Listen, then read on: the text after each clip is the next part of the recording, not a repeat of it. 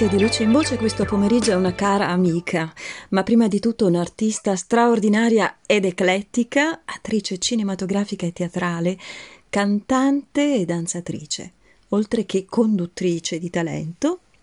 Amiche e amici di Radio Amal, oggi è con noi Simona Greco. Buon pomeriggio. Buon pomeriggio a tutti e un saluto affettuoso a tutti voi e a tutti coloro i quali ci seguono. Una... Sono lusingata della tua presentazione.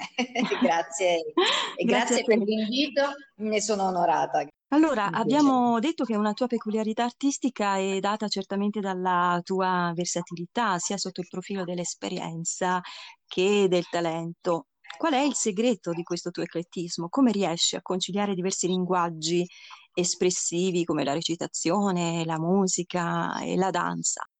Beh, la mia vocazione è stata, devo dire, precocissima. Ho sempre avuto la passione per tutto ciò che mi facesse respirare l'arte sotto ogni punto di vista.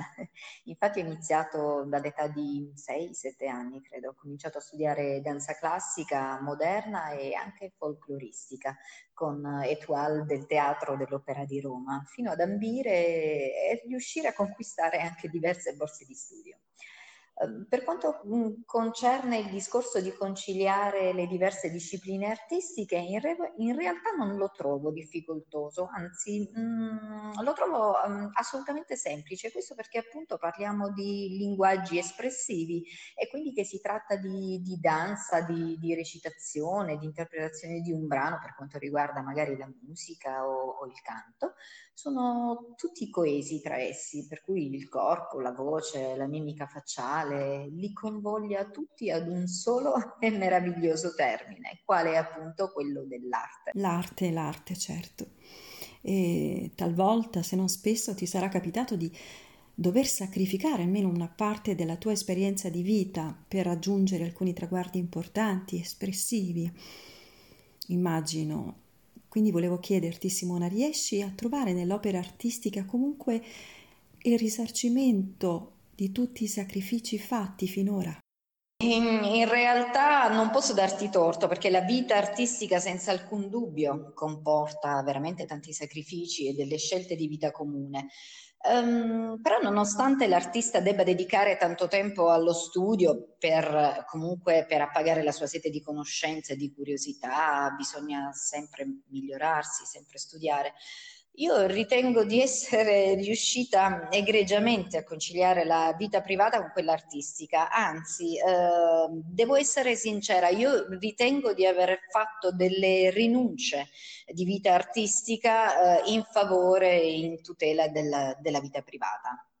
Inoltre io ritengo che sia veramente una professione, una professione passione, talmente eh, appagante che, che, riesce veramente ad abbattere ogni sacrificio fatto. Per me, per esempio, quelle incessanti prove teatrali, quando magari si deve portare uno spettacolo teatrale in scena, quelle, quelle, ore di sacrificio, di lavoro sono, ecco, non, non un sacrificio, eh, ma veramente dei momenti di felicità per me. Quindi sì, assolutamente sì, devo dire che, che è appagante. Benissimo, questo è ammirevole. Con il progetto di Luce alla Voce ci proponiamo, tra le altre cose, l'obiettivo di mh, far emergere dal silenzio, anche mediatico, oltre che politico, la classe, diciamo, invisibile dei lavoratori delle arti. Quindi vorrei farti la domanda ricorrente di luce alla voce. Se Dioniso potesse esaudire adesso un solo tuo desiderio, Simona, che cosa gli chiederesti? Sì. Una bella domanda. Allora, innanzitutto io um, ci tengo a, a, fare un plauso a voi di Radio Amal perché eh, veramente con questo progetto meritevole sostenete e date voce a tutti gli artisti che, ahimè, stanno vivendo veramente un momento di perseverante invisibilità. Io insieme a loro e personalmente vi sono grata di ciò mh, perché mi date la possibilità di dare luce appunto alla mia voce. Questa domanda è insolita, ma veramente la trovo veramente molto molto bella. E se potessi chiedere a Dioniso di esaurire un mio desiderio, mm, Beh, dal momento che ritengo che non ci si debba mai sentire arrivati e, quindi, e ritengo personalmente di dover uh, fare veramente ancora tanta tanta strada, gli chiederei di permettermi di compiere l'intera carriera fino alla massima vetta artistica. Beh, allora mi piacerebbe ambire a nomi del calibro come Tornatore, Sorrentino e poi uno tra i miei preferiti è Pedro Almodovar. Bene, io te lo auguro. E a proposito di Almodovar, so che eh, hai un regalo per gli ascoltatori di Radio Amalle, anche per lo stesso regista spagnolo.